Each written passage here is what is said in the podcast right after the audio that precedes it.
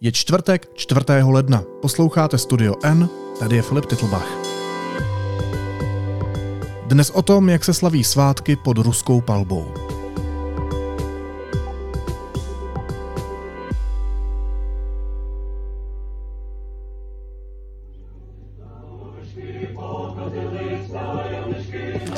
Heavy Russian airstrikes on Ukraine have killed five people and wounded dozens more.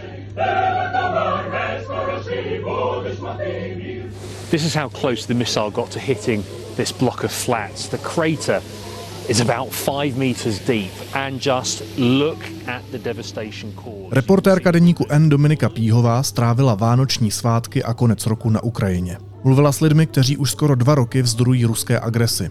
Z dobrovolníky vozila vánoční dárky dětem, které žijí bez elektřiny. A také sledovala debatu, která teď Ukrajinou hýbe, kdy už se vojáci a vojačky vrátí domů. Dominiku Píhovou vítám ve studiu N.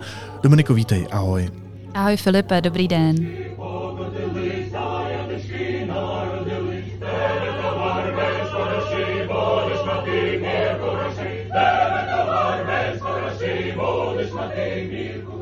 Od začátku invaze Ukrajina nezažila tak silné útoky, jako ty, které Putinovo Rusko podniká teď. In case it wasn't obvious, this is from a missile, but Russia uses drones as well. And to be honest with you, we haven't seen attacks like this since the early days and weeks of the invasion. Last night there was a six hour missile and drone attack where air defences could be heard. Třeba BBC popisuje poslední sérii vzdušných útoků jako smrtící eskalaci, cituji jejich slova. Ty jsi z Ukrajiny přijela před asi 24 hodinami. Zažila jsi tam ten masivní útok, o kterém teď hovoří všechna světová média? Ano, je to tak. Já jsem vlastně ke konci roku byla ve východní části Ukrajiny, byla jsem zejména v Charkově a v charkovské oblasti. Potom jsem se přesouvala do Kijeva. Já jsem měla to štěstí, že uh, nic nepadlo v mojí blízkosti. Byla jsem v Charkově, když tam byly nějaké údery. Byla jsem v Kijevě se kouknout na místě toho tragického dopadu, kde opravdu zemřelo nejvíce lidí vlastně za celou dobu v hlavním městě. Takže jsem si všímala toho, jak to s tou společností hýbe, co to s nimi dělá, že ten strach opravdu stoupá. Viděla jsem a mluvila jsem s lidmi, kteří opět klali svým dětem v chodbách a v koupelnách, ukládali je do vany, aby přečkali nějakou drastickou noc eh, plnou poplachů a sirén a strachu z toho, co bude. A doteď vlastně každé ráno beru mm, do ruky telefon a koukám se na zprávy v různých telegramových kanálech, koukám se na to, uh, jaké všechny poplachy a kde se rozezněly a jestli tam třeba je někdo, koho znám. Uh, jenom abyste si uměli představit, uh, jak to zní, jak to vypadá, tak kromě toho, že se v Ukrajině rozezní poplach a na veřejném prostranství slyšíte tu sirénu, tak je docela běžné mít uh, aplikaci, která vás upozorňuje na to možné nebezpečí a zhruba nějak takhle to vlastně zní, když ten poplach začne.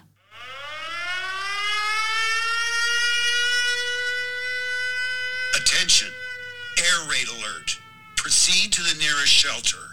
Don't be careless. Your overconfidence is your weakness. Wow, uh, počkej, to, a ty, to, tohle, co to s tebou dělá, když to teď slyšíš? Teď momentálně to ve mně bodí hodně velký smutek a nervozitu, a jak to v Ukrajině bude dál. Protože si uvědomuju, že ty poplachy uh, jsou tam každý den několikrát, zvlášť třeba v Charkově, když jsem tam byla v říjnu, tak se opravdu ozývali opakovaně a já jsem věděla, že ne na každý eh, ti lidé reagují. Byla jsem z toho vlastně až nervózní, když jsem slyšela poplach a lidi dál chodili tím městem a vlastně se nikam schovat nešli. A já jsem uh, trošku bojovala s tím, jak to vyhodnotit, jestli teda mám jít někam do metra nebo zůstat s těmi místními.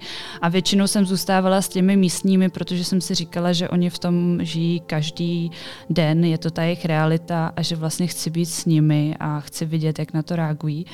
Uh, Teď ale i místní, i ti lidé, se kterými v Ukrajině komunikuju, sami pocitují nějakou větší intenzitu, větší strach, neví, co může přijít, takže si myslím, že i ty poplachy berou vážně a vážněji možná, než tomu bylo doposud a jak zaznívá v tom upozornění a opravdu ne, neberte to na lehkou váhu, může vás to stát život.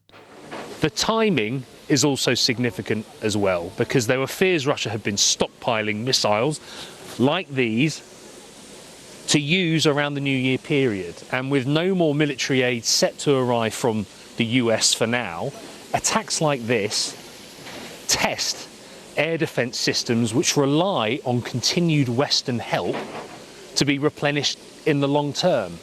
So it's incredibly uncertain. It's an incredibly critical time for Ukraine. Teď mě napadá, ty jsi tam prožila vánoční svátky, ale taky příchod nového roku. Během toho nového roku je běžné, a my jsme to viděli v Praze, že se střílí petardy a, a ohňostroje a tak dál. To je něco, co na Ukrajině je taky během toho válečného stavu? Já jsem nic takového neslyšela. Neslyšela jsem nikoho, že by tam jakýkoliv ohňostroj probíhal, slyšel. Já jsem byla tedy na Silvestra v Kijevě, byla jsem v centru Kijeva, kde byl zákaz vycházení od půlnoci. Policie už dopředu dávala vědět, že bude opravdu přísná, že to bude kontrolovat. Já jsem byla na jednom náměstí v centru města a tam policie čekala už asi od 11 hodin a opravdu bylo vidět, eh, že, že chtějí, aby lidé byli eh, doma před tou půlnocí. Eh, pyrotechnika, její prodej i užívání byl vlastně zakázaný. Takže já jsem si ničeho takového nevšimla. V telegramových kanálech jsem viděla, že v nějakých uh, menších obcích uh, někdo něco pouštěl, ale určitě to nebylo tak časté, jako třeba známe z České republiky. Myslím si, že tam jako panuje velký soucit a solidarita s těmi, kteří jsou na ty zvuky, na ten vlastně uh, akustický teror uh, citlivý a snaží se opravdu nebudit v lidech strach uh, zbytečně, protože tam ty rány, které slyšíme z petard, opravdu znamenají většinou to, že uh, funguje protivzdušná obrana, anebo uh, že tam padá něco z ruské strany. Já jsem si, Domčo, všiml, že ty uh, občas používáš jak v jazyku tom mluveném, tak i v psaném předložku v Ukrajině, místo na Ukrajině. My říkáme, že se něco děje na Ukrajině a ty občas řekneš v Ukrajině, nebo píšeš v Ukrajině. Proč? Je, to korektní, nebo co, proč to děláš? No, já se tímto omlouvám uh, našim korektorům, že ne úplně uh, respektuju v tom mluveném slově ten úzus, který máme v redakci, protože v psané uh, formě používáme na Ukrajině. Já jsem se rozhodla, že budu zkoušet používat v Ukrajině a do Ukrajiny, protože v té ukrajinštině vlastně mají i předložky určité zatížení a pro Ukrajince uh, může mít spojení na Ukrajině jakýsi znevažující význam, uh, který může naznačovat, že jde o nějakou periferii nebo nějaký okraj. Ona čeština k tomu přistupuje trošku jinak a ten úzus umožňuje obě dvě varianty. Většinou v tom veřejném prostoru vidíme na Ukrajině. Každopádně já jsem se rozhodla zkoušet to takto, a taky i proto, že se ukrajinštinu učím a nějak si začínám všímat toho jazyka a vnímat, jak se tam co používá. Takže to je moje vysvětlení, ale v češtině tady jde obojí. Tak jazyk vytváří realitu, na slovech záleží, to obavíme, zvlášť když uh, mluvíme a děláme podcast. Tak je možná dobrý vědět, že existuje víc přístupů a citlivější, korektnější jazyk, který v sobě nese třeba jiný náboj, který my v tom českém prostředí ani nevnímáme. Uh, ale zajímalo by mě, proč jsi rozhodla, že strávíš svátky a konec roku v zemi, která je napadená a v mnoha částech okupovaná? Co ti tam táhne reportérsky? No já se vlastně do Ukrajiny vracím od začátku velké války opakovaně a nějak mi došlo, že bych ráda byla v Ukrajině právě taky přes svátky, že bych chtěla mít čas povídat si a poslouchat zkušenosti lidí, že bych uh, ráda viděla a vnímala, jak vlastně v tom nenormálnu hledají nějaké to normálno, třeba i během těch svátků, prožívání Vánoc. Uh, zajímalo mě taky uh, jak vypadá ta lidská odolnost v takovém čase, protože pro nás často svátky, Vánoce jsou takovým tím obdobím toho klidu a pohody a míru a hostiny a vlastně někdy stresu, že si říkáme, že je to na nás až příliš. Mě to často samotnou stresovalo v Česku a já jsem byla zvědavá, jak tohle období lze prožívat druhým rokem ve válce a ještě v období, kdy té zemi a jejím občanům dochází, že ta válka jen tak neskončí, že nejspíš ani v roce 2024 uh, eh, nebude mít vítěze a že to je opravdu vyčerpávající běh na dlouhou trať. Promiň, a zase malá technická poznámka, respektive technická otázka. Ty si použila sousloví velké války. Co tím chceš říct? Tím chceš říct, že se bavíme o té obrovské okupaci z února, ale zároveň dáváš najevo, že uh, Putinovo Rusko okupuje Ukrajinu už mnohem díl kvůli Krymu. Je to tak?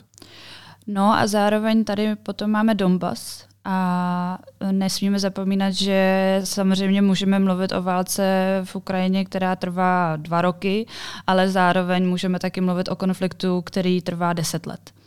A je to samozřejmě otázkou nějaké perspektivy, otázkou toho, jak, jak tu historii, vlastně jak ji dělíme, kde začíná e, pro nás ten konflikt, ale e, já jsem si všimla v Ukrajině a rozhodla jsem se to používat, že mluvím o velké válce, mluvím o ruské invazi z roku 2022 a že to tím pádem takhle odlišuju, protože i sami Ukrajinci to odlišují a došlo mi to nejvíc v momentě, kdy jsem potkala lidi, kteří bojují opravdu už od roku 2014.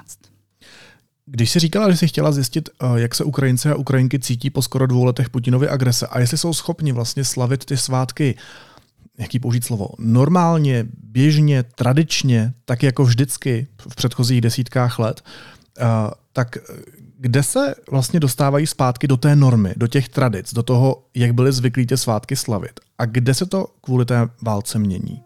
Myslím si, že uh, nejlépe to vystihl v ukrajinský filozof Volodymyr Jermolenko, se kterým jsem mluvila v Kijevě, který mi vysvětloval, že ukrajinská nátura vlastně spočívá ve slově navzdory.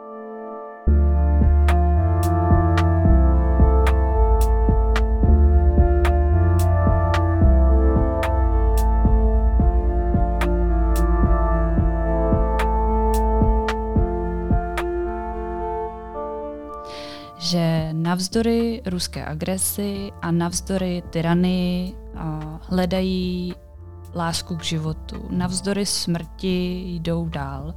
Navzdory všemu žijí. A já mám pocit, že tohle jsem viděla právě i přes ty svátky.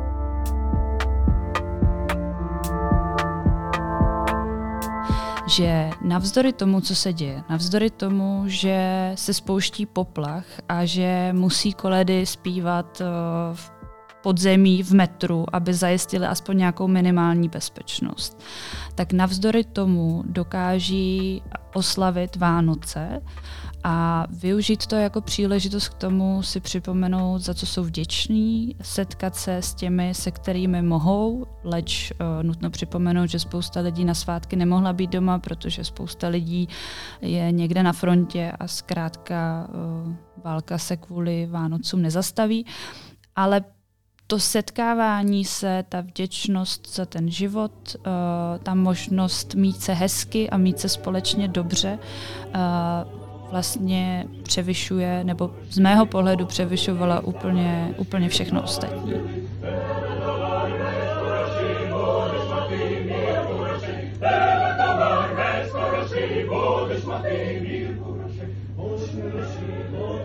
Říkáš, válka se kvůli Vánocům nezastaví, ale stejně tak se evidentně nezastaví ani Vánoce kvůli válce. A pak používáš slovo navzdory, ale navzdory tomu i tak, teď jaký je použít slovní druh, zkrátka Ukrajina tu tradici mění, protože zároveň přece poprvé přesunula Vánoce na 25. prosince oficiálně. Ano, je to tak. Eh, vlastně datum ukrajinských Vánoc se ustálo na 25. 5. prosinec. Uh, oficiálně se to stalo po schválení nového zákona loni v únoru. Uh, ti legislativci, kteří jej předkládali, měnilo se tedy víc dat, ale uh, Vánoce byl to střižení datum, tak argumentovali tím, že ta změna vlastně Ukrajině pomůže oprostit se od ruského dědictví a užívat si ty tradice a svátky po svém. Já jsem potkala uh, jednu Ukrajinku, která žije v Irsku a vrátila se do Ukrajiny právě na Vánoce. A ona mi tu změnu vysvětlovala tak, že Ukrajinci už se nechtějí radovat ve stejný den, kdy se raduje Rusko, které na ně útočí. Tak to je vlastně jeden ten výklad. E, nicméně ten zákon jenom formalizoval to, co některé církve v zemi oznámily už dřív. Já vím, že pravoslavná církev Ukrajiny už vlastně na začátku loňského roku říkala, že se e, přejde na revidovaný juliánský kalendář, takže Vánoce budou připadat na 25. prosinec. Řecko-katolická církev uh, tu změnu formalizovala v únoru loňského roku a někteří Ukrajinci samozřejmě samozřejmě slavili takhle Vánoce už dříve, ale mm, ten sedmý leden uh, byl podle mě velice, velice rozšířený v Ukrajině a nedá se úplně říct, že by všichni dnes přestali slavit. 7. ledna prostě zvyk je železná košile, zejména u starších ročníků se ozývá, že proč by zrovna tohle a teď měli měnit. Eh, někteří Ukrajinci tak eh, slaví Vánoce na dvakrát, eh, některé rodiny si to rozdělili, takže vlastně záleží, ale je to určitý symbolický krok k tomu vlastně oprostit se od té ruské tradice. Já jsem mluvila uh, s arcibiskupem řecko-katolické církve v Charkově právě 25. prosince v den Vánoc a on eh, říkal, že ten starý kalendář se stal jakýmsi nástrojem izolace a že Ukrajinu svazoval s archaickým ruským světem a že vlastně kostel se kvůli tomu proměnil v nějaké muzeum starověku nebo rezervaci, kam se lidi chodí dívat na to, jak se žilo dříve, ale že on s tím nesouhlasí a že církev by měla vést lidi kupředu a proto proto i e, podle něj spousta lidí v jeho kostele přijalo tu změnu bez jakýchkoliv problémů a e, spíš to tak jako oslavovali a nakonec všichni, co jsem potkala, říkali, že je to datum, že ten princip leží úplně někde jinde a že uh, jsou rádi za to, že třeba symbolicky se Ukrajina takhle vzdaluje Rusku a přibližuje Evropě, protože to tam taky často zaznívalo, že přece Evropa slaví v prosinci, tak proč bychom taky neslavili v prosinci. A jak se tam prožila ty ten svůj štědrý den? Jak tam vlastně běžně vypadají ty ukrajinské Vánoce? No běžně podle mě vypadají určitě jinak, než jak jsem zažila uh, já, že vypadají. Myslím si, že je to hodně ovlivněno uh, válkou i tou změnou. Uh, každopádně Ukrajinci tráví čas spolu třeba 24. nějakou svatou večeří, je tam 12 postních chodů, uh, servírují se různé dobroty, které uh, připravuje každá část Ukrajiny trochu jinak. Já jsem si poslechla asi 150 způsobů, jak připravit tradiční ukrajinskou kutiu a to by se člověk divil, že z těch pár ingrediencí jde vlastně namixovat tolik uh, různých možností. Ale tak 24 to vypadá takhle a 25 uh, se chodí do kostela, chodí se koledovat, chodí se na návštěvy a já jsem se taky vydala do kostela, uh, já jsem se vydala do řecko-katolického kostela uprostřed Charkova, kde jsem stihla představení ukrajinského vertepu.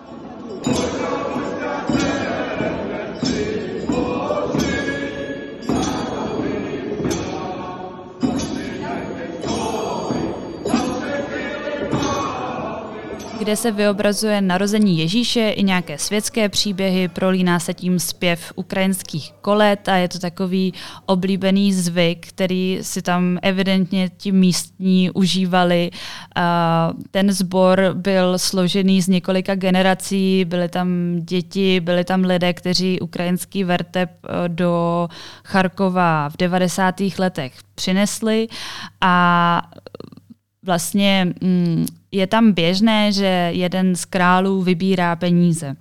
A oni mi potom říkali, že letos je tedy zřejmé, že ty vybrané peníze půjdou na ZSU, což tam, uh, myslím tím ozbrojené síly Ukrajiny, což tam zaznívalo uh, velice často, že namísto toho, aby lidé kupovali nějaké uh, honosné dárky, tak spíš přispívali na to, aby pomohli lidem, kteří bojují v první linii.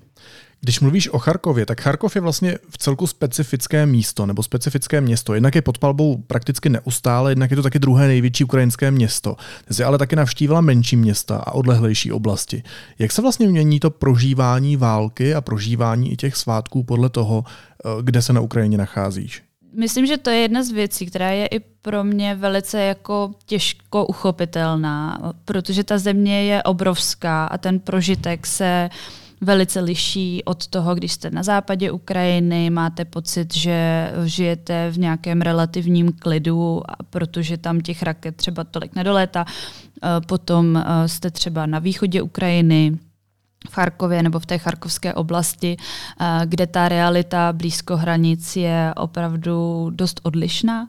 Takže si myslím, že Ukrajina je v tomhle hodně různorodá a velmi záleží na tom, jestli jste na jihu, na východě, na západě, jestli máte někoho na frontové linii, jestli jste o někoho přišli, jestli máte dítě, které je v mobilizačním věku a podobně a od toho všeho se odvíjí, jak prožíváte uh, ten konflikt. Samozřejmě také se liší velmi to, jestli jste ve městě nebo jste v nějaké vesnici. Já už jsem v říjnu psala o příběhu eh, malé vesničky do Vhenke v Charkovské oblasti. I tentokrát jsem měla možnost eh, díky dobrovolníkům z Pěty chatky BAM vyjet do Charkovské oblasti, do takové malé obce Ivanivka, kam jsme eh, vezli dárky pro místní děti, které vlastně nakoupili čeští dárci a potom Pěty chatky BAM je rozdali v té vesničce.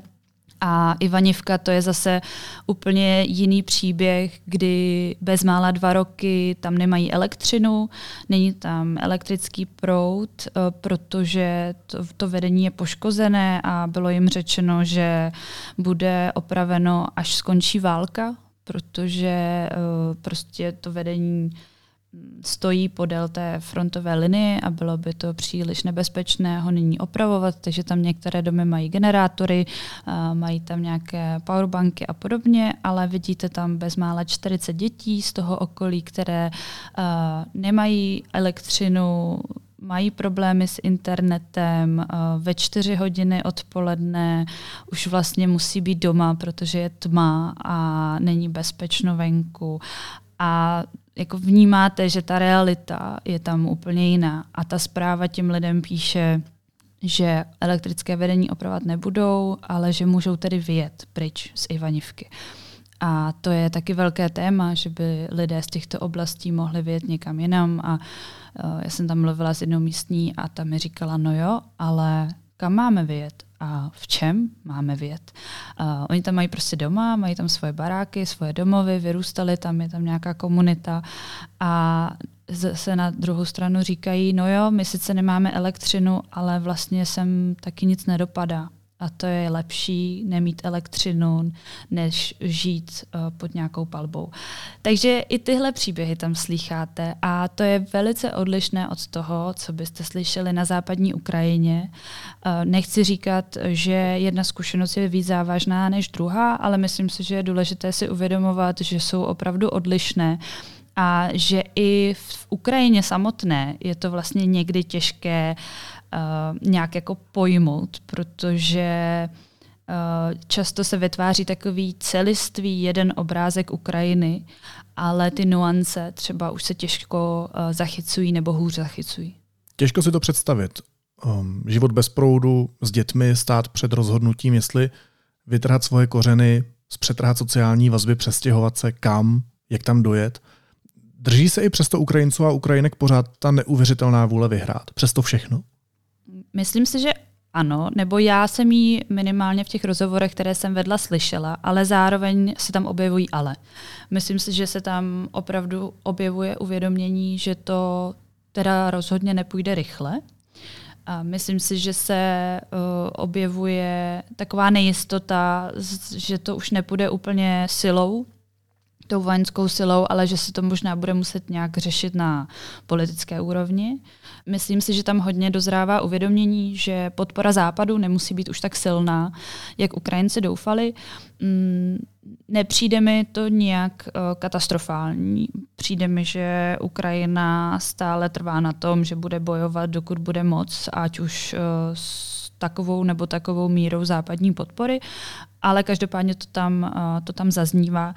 Já pořád říkám, že ta odolnost a síla kterou potkávám v Ukrajině, nemá srovnání s čímkoliv jiným, co jsem viděla a prostě tu sílu vnímám u těch eh, žen a matek, které se starají o ty děti a eh, přemýšlejí nad tím, jak vypočítat ta bezpečnostní rizika. Ta síla je u těch všech dobrovolníků, kteří tam pomáhají a jedou vlastně non-stop už bezmála dva roky, aby pomáhali eh, lidem na frontě i lidem v zasažených oblastech. A je to i u těch vojáků, které potkávám, kteří uh, mi vypráví o tom boji. A samozřejmě je tam spousta, ale je tam uh, určitá míra frustrace, je tam nespokojenost třeba i s ukrajinským vedením, objevuje se tam téma uh, problematických rotací nebo demobilizace, mobilizace, ale uh, myslím si, že to odhodlání zvítězit a ta úplně jasná a organická uh, představa o tom, že Ukrajina je v právu a ta víra v to, že Ukrajina musí vyhrát, protože jinak to bude problém nejenom pro Ukrajinu, ale pro nás všechny v Evropě taky, ta tam přetrvává a vlastně se z mého pohledu moc nemění.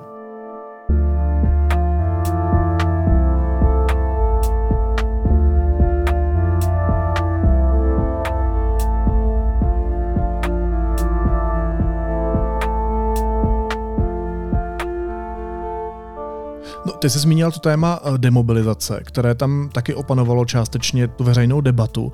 Demobilizace znamená tedy, kdy se z fronty vrátí vojáci a vojačky, kteří bojují už od začátku invaze. Jak často je to vlastně, že se lidé bránící zemi po skoro dvou letech nevrátí domů? Já nemám úplně jasná čísla, každopádně v tom vlastně on ne, neexistuje oficiální strop a to je vlastně to, po čem často lidé volají. Já jsem v Kijevě potkala demonstraci, která se opakovala už po několikáté a tam příbuzní, blízcí manželky, matky eh, vojáků nebo i třeba veteráni z války eh, volali potom, aby se to zastropovalo na 18 měsíců. Na některých těch transparentech se objevovaly hesla jako teď je čas na někoho dalšího, uh, vraťte nám je domů. Uh, takže určitě, určitě je to téma, souvisí to hodně blízce s tou obecně s tématem mobilizace a s tou potřebou uh, získat další lidi, další síly. Já jsem se setkávala s příběhy, kdy mi vyprávěli, že muži se například ze strachu, že by si vlastně pro ně přišli, uh, schovávají doma, že chodí sotva z odpadky před barák do koše, protože se prostě bojí, uh, že by museli na frontu. Slyšela jsem taky o tom, že si například mezi sebou uh, posílají místa, kde by na někoho z těch vojenských důstojníků mohli narazit, aby se jim vyhli na nějakém kruhovém objezdu a podobně. Takže je tam i tady ta nervozita a často se to mužům, kteří se vyhýbají té službě, vyčítá, že se vyhýbají, že se bojí, že tam ostatní už jsou bezmála dva roky. A na druhou stranu mám pocit, že ten strach, který jsem tam zaznamenala, je docela pochopitelný, protože někteří třeba říkají, že by uh, klidně pomáhali a, a šli do ZSU, ale že se zkrátka bojí, že s minimálním výcvikem půjdou na frontu a do tří dní třeba zemřou, protože i takové uh, příběhy se tam dějí. Takže tohle je velké téma, zároveň na jedné straně jsou lidi, kteří se bojí, a vyhýbají se té službě, protože neví, co od toho čekat a opravdu jsou vystrašení. Na druhé straně jsou ty lidi, kteří bojují už bezmála dva roky, jsou nějak unavení a ty jejich rodiny tedy volají potom, aby vláda nastavila ta pravidla nějak, aby to bylo férovější, aby, aby mohli přijet zpátky domů a odpočinout si. Mimochodem, když se říkala, že je tam třeba nějaká větší nespokojenost s ukrajinskou eh, vládou uh, nebo s tím vedením země, tak eh, jakou podporu má Volodymyr Zelenský? Má takovou podporu, že prostě zůstane v tom svém křesle, dokud tu válku nevyhraje, anebo se pod ním to křeslo taky nějakým způsobem láme? Ta poslední data, která vyplývají z průzkumu veřejného mění v Ukrajině, ukazují, že uh, ta podpora je menší vůči Volodymyru Zelenskému. Obecně tam vzniká takové takový rozpor mezi Zelenským a Zálužným. To jsem tam slyšela hodně, zatímco na tu centrální vládu se snáší docela dost kritiky a lidé si úplně neberou servítky a mají docela silný názor na to, jak by se co mohlo dělat, jak by se mohly přerozdělovat finance, nastavovat zákony a podobně, tak u toho zálužného vlastně tohle uh, jsem neslyšela a nevím, jestli to je tím, že jsem nenarazila na nikoho, kdo by měl takovou expertízu, že, že by to kritizoval, ale každopádně jsem tam viděla uh, mírný rozpor i v těchto dvou osobnostech a, a v názorech na ně. No, ta ukrajinská pozice v Putinově válce je zrovna teď při pohledu zvenčí dost nepříjemná, protože podzimní protiofenziva je považována za neúspěšnou. Ve Washingtonu začaly váznout zásadní dodávky zbraní. V Evropě nám tady vítězí nacionalisté, kteří se do té podpory Ukrajiny znova zrovna nehrnou. Právě nedávno jsem tady mluvil s filozofem Martinem M. Šimečkou, který na Ukrajinu vezl několik sanitek společně s dalšími lidmi a on mi říkal, oni nám tak věří, oni nám prostě stoprocentně věří, že je nenecháme ve štychu a že když slyšel tahle slova a když vnímal tenhle pocit, tak se u toho styděl, protože on zná tu realitu, protože ví, jak padá vojenská podpora jeho vlastní společnosti, jeho vlastní země. A naše společnost, česká společnost, je taky podle průzkumu čím dál chladnější. Tak eh, když se vrátíš z té země když slyšíš tyhle příběhy a co ti Ukrajince Ukrajinky říkají, jak se z toho cítíš? Co to s tebou dělá?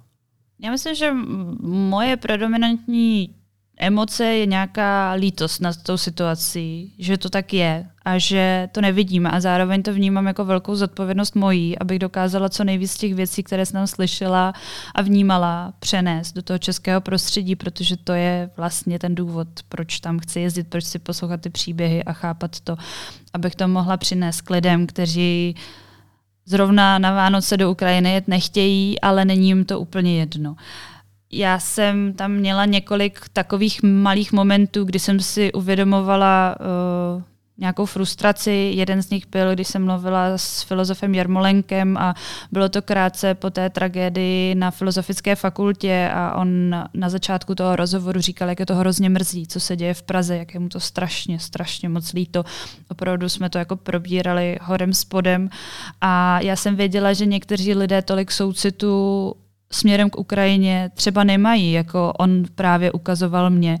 A druhý moment byl, když jsem byla na eh, výcviku taktické medicíny pro civilisty a dobrovolníky v Charkově, aby věděli, jak se chovat v případě nějakého závažného zranění eh, pod ostřelem nebo prostě pod palbou a tam jsem potkala uh, jednu zdravotní sestru, která, když slyšela, že jsem z Česka a že dobrovolnice Alice, která tam se mnou taky byla, je taky z Česka, tak vlastně říkala, jak hrozně děkuje, projevovala uh, opravdu jako vděčnost za to, jak se o ní Česko postaralo na začátku, protože ona odjela do Česka, do Prahy, tuším, se začátkem velké války se svým dítětem.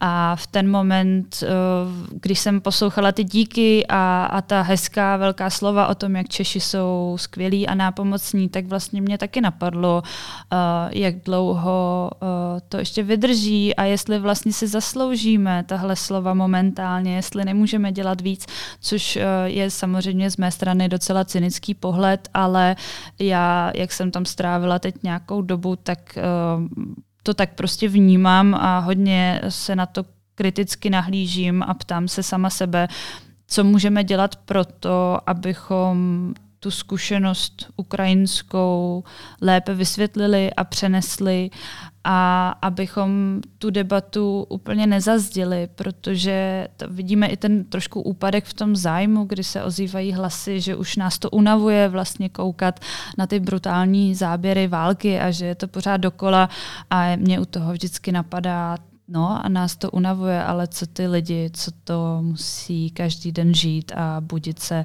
jako fakt s niterným strachem o to, co se stane jejich blízkým, jejich kamarádům, a jejich rodině a tak dále.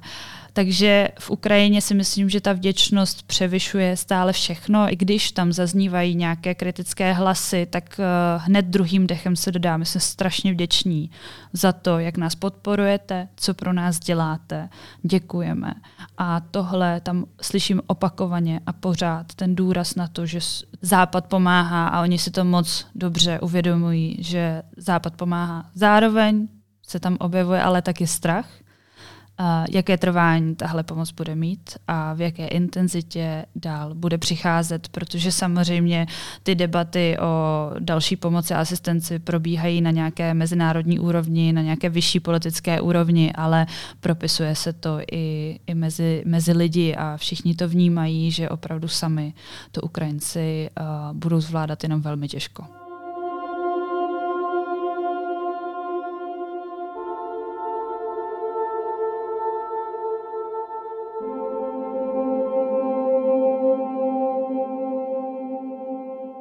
Možná ještě poslední otázka, Domčo, když eh, si tam strávila dva týdny, což není málo, což je docela dlouhá doba na reportážní cestu. Eh, jaký to je se vrátit do bezpečí? Je to privilegium. A já si to hodně uvědomuju. Uh, oni se mě tam vždycky uh, ptají na to, co tam dělám a proč tam jsem. A uh, je to někdy až jako překvapivě složitý vysvětlit, proč člověk, který může být v bezpečí, si vybírá uh, jet do určitého nebezpečí. A já jim vždycky říkám, že chci být s nima, že si s nima chci povídat, že chci slyšet, uh, jak se jim žije, že chci slyšet, co je ta jejich zkušenost a že jsem jako hrozně vděčná, že to můžu poslouchat. Ale uvědomuju si, že já jsem tam na skok já tam přijedu a zase odjedu. Mě na těch hranicích nikdo na dlouhou dobu stavět nebude, mě nikdo nebude zakazovat z té země vyjet, protože prostě nejsem muž v mobilizačním věku.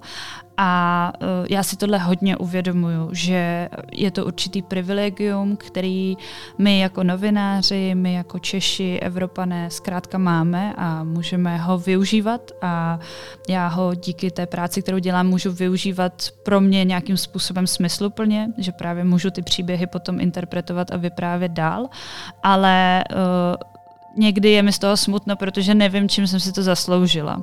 Já nevím, proč zrovna já žiju v Česku a někdo, kdo se narodil ve stejný den, ve stejný rok jako já, akorát na východě Ukrajiny, je třeba už po smrti, anebo uh, žije prostě v neustálém strachu, anebo už bojuje někde ve frontové linii.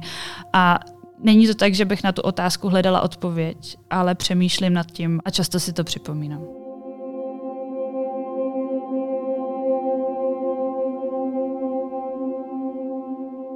Říká reportérka deníku N. Dominika Píhová, která se u nás věnuje konfliktním oblastem a píše longready do přílohy Kontext N.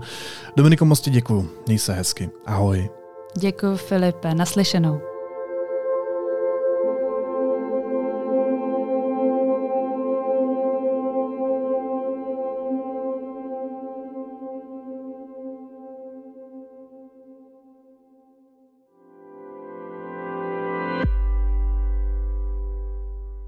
A teď už jsou na řadě zprávy, které by vás dneska neměly minout. Kijev a Moskva po delší době informovali o nové výměně zajatců. Ukrajina propustila 248 zajatců a Rusko přes 200. Podle Ukrajiny jde dosud o největší výměnu od začátku ruské invaze. Bývalý americký prezident Donald Trump se kvůli své diskvalifikaci z republikánských primárek v Kolorádu obrátil na nejvyšší soud. Včera se Trump prostřednictvím právníků odvolal proti rozhodnutí, kterému zakazuje kandidovat v primárkách ve státě Maine. Kontroly na hranicích se Slovenskem budou prodlouženy do 2. února, informoval o tom ministr vnitra Vít Rakušan. Na náměstí Jana Palacha v Praze bude na měsíc vytvořeno stálé pětní místo, informovala o tom děkanka Filozofické fakulty UK Eva Lehečková. Diskutuje se také o vytvoření trvalé připomínky prosincové tragické události. A začal soud s psychiatrem Janem Cimickým. Ten čelí obžalobě z 35 případů vydírání a čtyř znásilnění. Státní zástupkyně v obžalobě navrhuje lékaři tři roky vězení nepodmíněně. Řekla to médiím před soudní síní.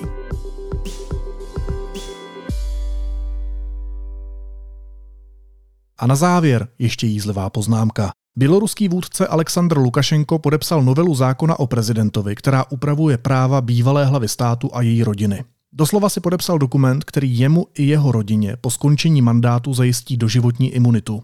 On ani blízcí neponesou odpovědnost za žádné zločiny spáchané v době, kdy byl u moci. Budou moct používat státní majetek a jejich majetek bude nedotknutelný. Stejně tak korespondence.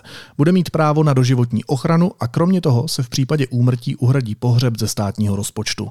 Je to jako vyhrát jackpot a zároveň mít doživotní rentu, narodit se bohatým rodičům, mít významné kontakty v justici a policii, stát se významným státníkem s obrovskou podporou veřejnosti, celebritou, která má non-stop ochranku a žít v hollywoodském filmu. A přitom stačí tak málo. Vyhodit morálku do koše, zneužívat moc do poslední kapky a nikdy neříct ne masovému vrahovi Putinovi. Naslyšenou zítra.